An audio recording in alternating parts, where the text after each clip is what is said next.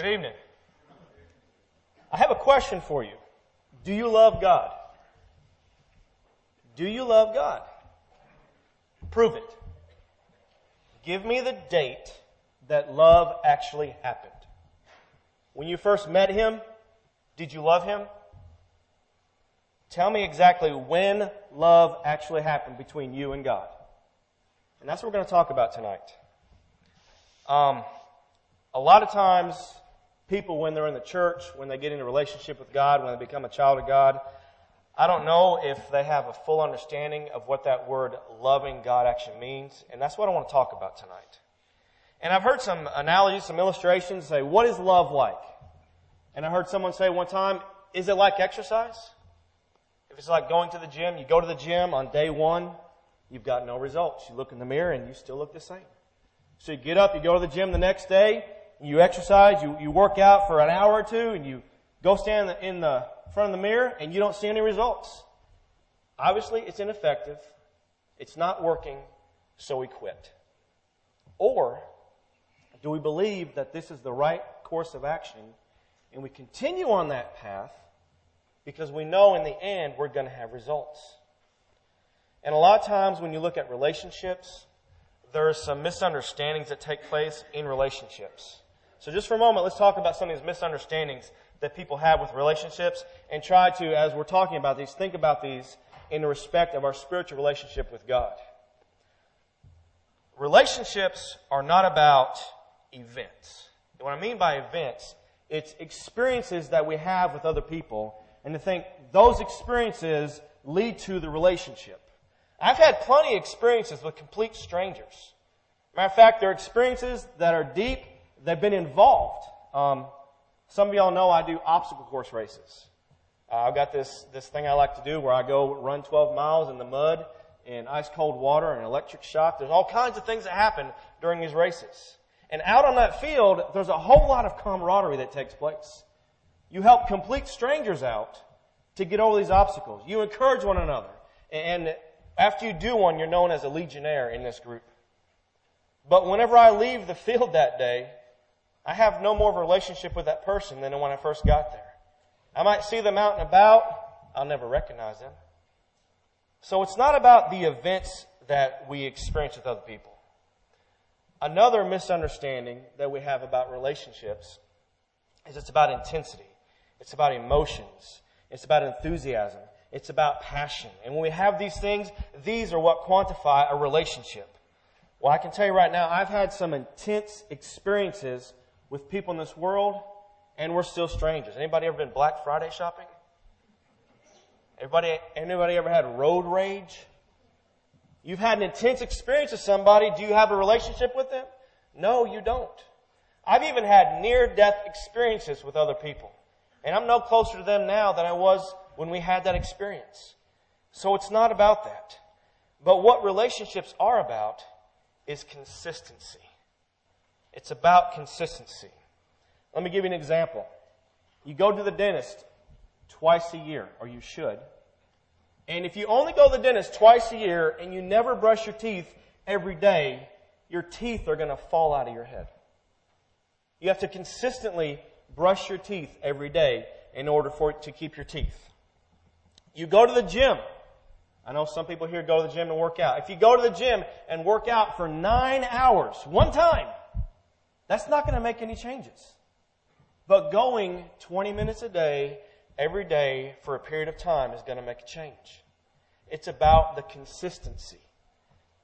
And when it comes to this relationship with God, a lot of times Christians feel that this intensity that they have, these intense things that we do, that's what quantifies this relationship with God. I go to, I go to worship service on Sunday morning, I go on Sunday night, I go on Wednesday night, and boom, I've got a relationship with God.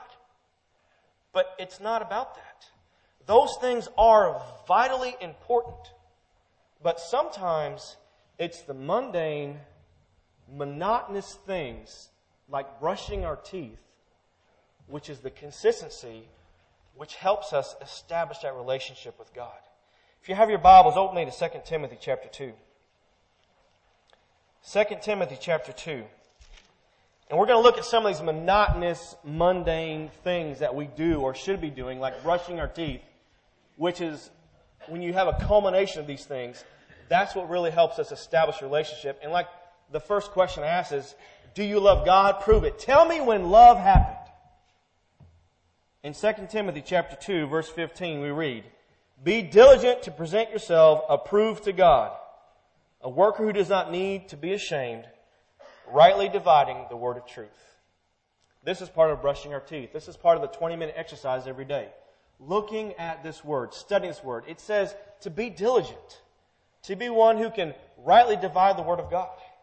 I can't have a relationship with God because right now, when I look at this book, what I should see, what I should feel is the breath of God. This is God speaking to me. And if the only time that I see this is when I'm in this building, that's the, the false intensity that people think. I'm in the building, I'm hearing the Word of God, I've got a relationship. It's more than this building. It's the everyday, monotonous reading of the Word of God. And when you read the Word of God, it's not about somebody is telling me what's in there, but I'm learning it for myself. I'm understanding it for myself. And when somebody comes to me with a question, or I'm in a scenario, in a situation with friends, coworkers, at school, or wherever, and something is said that I know is not the truth, I can say, you know what, I've got a different opinion about that. Because I know what it says. It's the consistent reading of the Word of God of where we learn to understand what He has said. In 2 Thessalonians chapter 5, verse 17, three simple words. Here's some more brushing of your teeth. Pray without ceasing. The idea of prayer. We think about prayer. What is it? Well, that's whenever you're at worship service and it's time for the prayer. You know, it's in our, in our schedule for the prayer, and the man gets up there and he says the prayer, and we listen to him. Sometimes we listen to him, sometimes we don't. Sometimes our stomachs are growling, we're thinking about what's for lunch, or we're thinking about the game that's going to be on. No, that's not what prayer is. Prayer is one of the only ways that we have to communicate with God. Think about the other relationships you have in your life. Think about parents, spouse, friends, boyfriend, girlfriend, whatever it might be. And if you were to talk to them as much as you talk to God, how would your relationship be? Would you even have a relationship? We need to make sure that we're constantly talking to God. That, that's, again, more the brushing teeth, the consistency, where we are constantly talking to God. In good times and bad times, a lot of times when we pray, it's always about something that's going on that's negative, something that's bad, something that's going on. How often do we talk to God and thank Him for the good things? Thank Him for the things that have happened that are positive in life. How many times have we thanked God for a negative thing that happened because it helped us grow as a Christian or grow as a person? Talking to God. Having this consistent prayer life. Always knowing that no matter what's going on, I can talk to God. I can have this relationship with Him and I can talk to Him about anything. Because you know, you can talk to people and tell people all kinds of struggles going on in your life. And you know that person, you may not know the person, and you, you're like, well, they, if I tell them, are they going to tell somebody else? Is it going to get it spread out there? We never know because people are human. But whenever we talk to God, just me and God, I know for a fact nobody else is going to know about it. Nobody. And I can go to him in secrecy and I can tell him my deepest, darkest fears, my most heinous secrets I don't want anybody to know, and he can help me through them. That's the kind of relationship we need to have. This consistent prayer life. There again in 2 Timothy chapter 2, verse 22. Here Paul tells Timothy, flee also youthful lust, but pursue righteousness, faith, love, peace with those who call on the Lord out of a pure heart. Avoiding bad company. Not being in the wrong crowd. My family and I went out to eat Friday night and I was talking with one of the waitresses there and, and we were talking and, and I told her we just moved here and she looked at me and said, why? I said, what do you mean? I said, I love this. I said, you better walk, hang on to your kids. I said, what do you mean? She says, well, I've been in and out of this town. She said, this town is like a black hole. You can leave, but it always sucks you right back to it. I've lived here and come back. I lived there and come back. She said, I've had nothing but trouble around here, but I've been hanging around the wrong crowd. She said, hang on to your kids. Don't let them get involved in the wrong crowd. That's what he's talking about there. You hang around and you, you surround yourself with people who have the same common interests as you, those who call on the Lord. Not having that bad company. And if you cannot be the influencer, if you cannot be the leader in your group, you find a group of people that you can be in that will lead you in the right direction. That's part of the consistency. Because I can tell you now, from when, before I became a child of God, and now that I am a child of God, there's a completely different genre of people that I want to hang out with. Completely different. I mean, I, probably most people could say this, but before I became a child of God, I hang out with scoundrels. I hung out with people that were not leading me in the right direction. I don't want that now. I don't want that now. So there's a consistency of, of surrounding yourselves with people who have a common interest of wanting to be with God. These are the things that are going to help us know about this relationship we have with God, when we can fall in love with God. And then in Ephesians chapter 4. Ephesians chapter 4.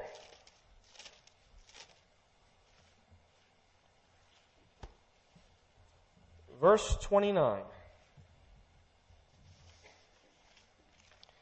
Simply says, Let no corrupt word proceed out of your mouth, but what is good for necessary edification, that I may impart grace to the hearers. Oh, be careful, little tongue, what you say. This is not just a song for our children. This is a song that teaches us. Watching our mouth, watching our tongue, watching what we say. Because you can have a relationship, you can be doing all kinds of positive things, but you say one negative thing, one bad thing, and it spoils the whole batch. Watching our tongue.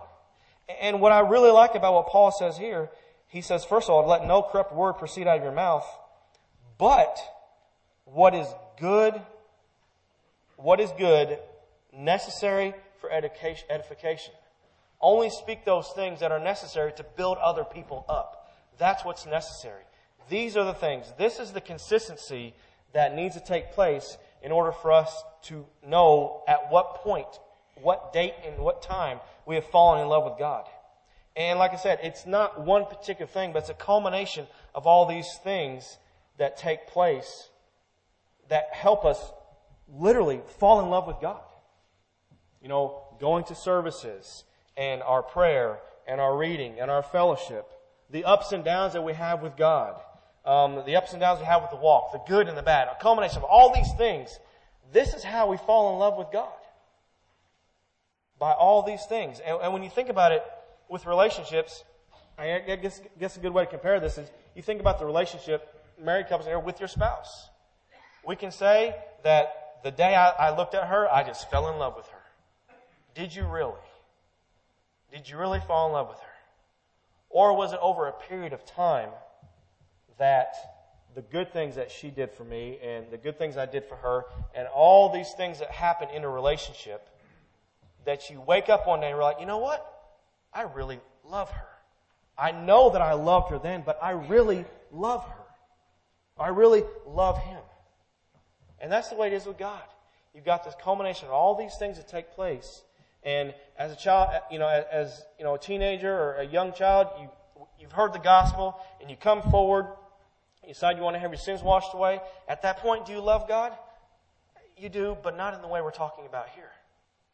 That's where it starts. That's where, the, the relationship starts. And then when you think about relationships, raise your hand if you've never had a problem in a relationship. Relationships, oh, wait a minute now. Relationships are complicated. They are difficult because they have so many different factors in it. We are going to bicker and fight in a relationship. Turn for a to Acts chapter 15. Acts chapter 15. I'm going to start reading in verse 36. Acts 15, beginning in verse 36. Then after some days, Paul said to Barnabas, Let us now go back where we have preached the word of the Lord and see how they are doing. Now Barnabas was determined to take with them John called Mark. But Paul insisted that they should not take them, take with them the one who departed from them in Pamphylia and had not gone with them to the work. Then the contention became so sharp that they parted from one another. So Barnabas took Mark and, and sailed to Cyprus, but Paul took Silas and departed. They had a fight. They had an argument. They want to take Mark. No, I don't want to take him. He was not there with us. There's going to be complications in relationships. But if you move forward to 2 Timothy chapter 4, 2 Timothy chapter 4,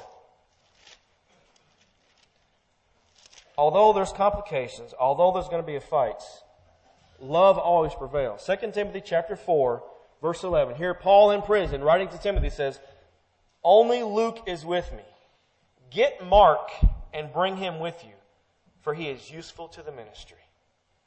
Love always prevails.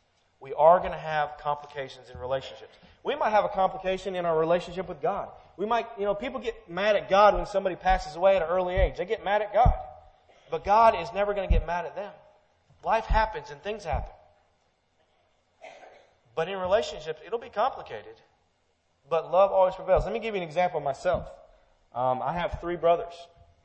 I have a half brother that's a few months younger than me, and then two younger brothers that are 12 and 13 years younger than me. And when me and my brother Sean, who's just a few months younger than me, were about 12 years old, my mom and dad saw that we were just really getting on each other's nerves, and it was just eating us up. We were ready to kill each other. Now, I don't know if DCCFS would like this, but they took all the furniture in the living room and they spread it to the walls. And they sat down on the couch and they looked at me and Sean and said, Go at it. And we tore each other up. I mean, we were busting each other up, bloody, all kinds of stuff. And they stopped it before I threw them through the front door because we had a glass front door. I mean, we were hot. We were mad at each other. Later on that year, I got in trouble at school. One of the bullies at school was messing with my brother, and I tore the bully up. We may fight, but he's mine, and I'm going to protect him, and I'm going to die doing so. And God did the same thing for us. We may fight with God, but you know what? He's going to protect us because He sent His Son to die for us because we belong to Him. Love always prevails. And then another thing about relationships relationships require courage. Because you know, it's not always hard to stand up against outside forces, outside pressures that are coming in. And people who have the ability to stand up against outside pressures, those are the ones who have realized that this is the point. Hey, I have fallen in love with God. And this is what I'm going to live my life for. Turn for a to Galatians in chapter 2. Galatians chapter 2. Galatians chapter 2, beginning in verse 11. Now when Peter had come to Antioch, I withstood him to his face, because he was to be blamed. For before certain men came from James, he would eat with the Gentiles. But when they came, he withdrew and separated himself, fearing those who are the circumcision. And the rest of the Jews also played the hypocrite with him. So even Barnabas was carried away with their hypocrisy. But when I saw that they were not straightforward about the truth of the gospel, I said to Peter, and you go on into his speech, and he basically is standing up to Peter and saying, You're being a hypocrite, and you're pulling these people away. I'm sure it wasn't easy for him to do that. But the reason he could do that is because of verse 20, where he says, I have been crucified with Christ. It is no longer I who live, but Christ lives in me. And the life which I now live in the flesh, I live by the faith in the Son of God who loved me and gave himself for me. He had courage because of the relationship he has with God. He knew the moment that he fell in love with God. And when you think about courage, not only is it internal because we are in love with God and we're trying to do the right thing, but it's also external. Courage comes from this family right here. Every time we meet, when we have a service, Sunday morning, Sunday night, Wednesday night, the invitation is offered. And that invitation is if anybody is struggling, if anybody's got problems going on in life, come up here, tell us what's going on, or just say, I need the prayers, and this family is going to wrap their arms around you to help you with whatever's going on. That's where the courage comes from within this family. It gets us through the daily trials that we have throughout our lives. This relationship they have with God, when I first initially asked this question, do you love God? Can you pinpoint the date? Can you pinpoint the time that it happened? If you do love God in the respect we're talking about, you know when it happened, or you'll know when it's going to happen. And like I said, relationships are complicated. But the relationship we have with God, which is also culminated with this relationship we have here, is what can help us get through depression. It can help us get through us feeling discouraged about the inabilities that we have, that we don't have talents or skills. But most importantly, the relationship that we have with our family that is an encouragement to us is going to save us from hell. Save our soul. Because we can look around and we can see people who love God, who have a relationship with God. Several years ago, when I was in uh, Bible college, I got to be around some of the greats. Basil Overton, V.P. Black. Matter of fact, um, I felt kind of really encouraged. The one congregation I worked at, whenever I was sick, they would call on one of these men to come and preach in my place. And I remember one time, uh, VP Black, some of y'all might know who he is, came and did a gospel meeting for us. And I was just, you know, in awe to be there at his, the foot of VP Black, this great gospel preacher. And he's up there and he's preaching and he's reading and he's got his Bible up there and he's reading it like he, he's quoting his scriptures. And he's got 20 or 25 scriptures he's doing throughout the sermon. Anybody have a Bible with a tag in it? Where does that go? Oh, his Bible was upside down. He knew the Word of God. He studied it constantly. And that was an encouragement to me that I want to get to that point where I can do that. I'm still not to that point. I can't quote Scripture to you like that. But to have that kind of a relationship. And when you think about this relationship, like I said in the beginning, do you love God? And I'm going to ask you that tonight. Do you love God? If you are here tonight and you are not a child of God, you don't have to love God in the respect that we just talked about tonight. But what you have to do is you have to know what He's done for you and what you must do in order to change. You have to have this relationship with Him. Like I said, it starts by coming forward, by confessing your sins, by having your sins washed away in the waters of baptism. And like I said, there's, there's nothing special about the water that's here behind me. It's just good old Warren County tap water that I won't drink. But what it represents, it's what's so special. It represents the blood of Jesus Christ. And that's where the relationship starts. And you become a child of God, you get up out of that water, and it's not like, boom, I've got a relationship with God. It's, this is where it starts. Now I'm on the uphill climb, and it's a constant uphill climb all the way. And you say, wait a minute, I don't like climbing hills. I remember one of my obstacle courses I did one time. It was at Milky Way Farm in Pulaski, Tennessee. And we got to this hill. It was another hill. I'm like, not another hill. And there's a sign there that says, don't look at it as a hill. Look at it as an elevation opportunity. And the thing was, there were other people that were going up that hill, and we helped pull each other up.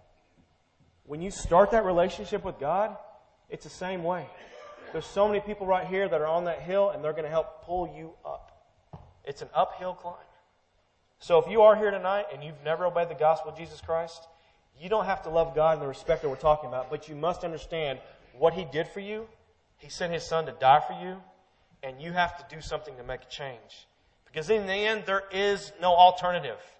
There's other people out there that tell you that there's this, op- there's this opportunity or this alternative or, or this way of salvation or that way of salvation, but it just doesn't work that way in the scriptures. There's only one way. By coming in contact with the blood of Jesus Christ, being buried in His blood, and coming up out of that water and starting that relationship. So if you're here tonight and you want to take that step, or if you are here and you're a child of God, and you've got something amiss in your life and you need the prayers of the church, why don't you come now while we stand and while we sing?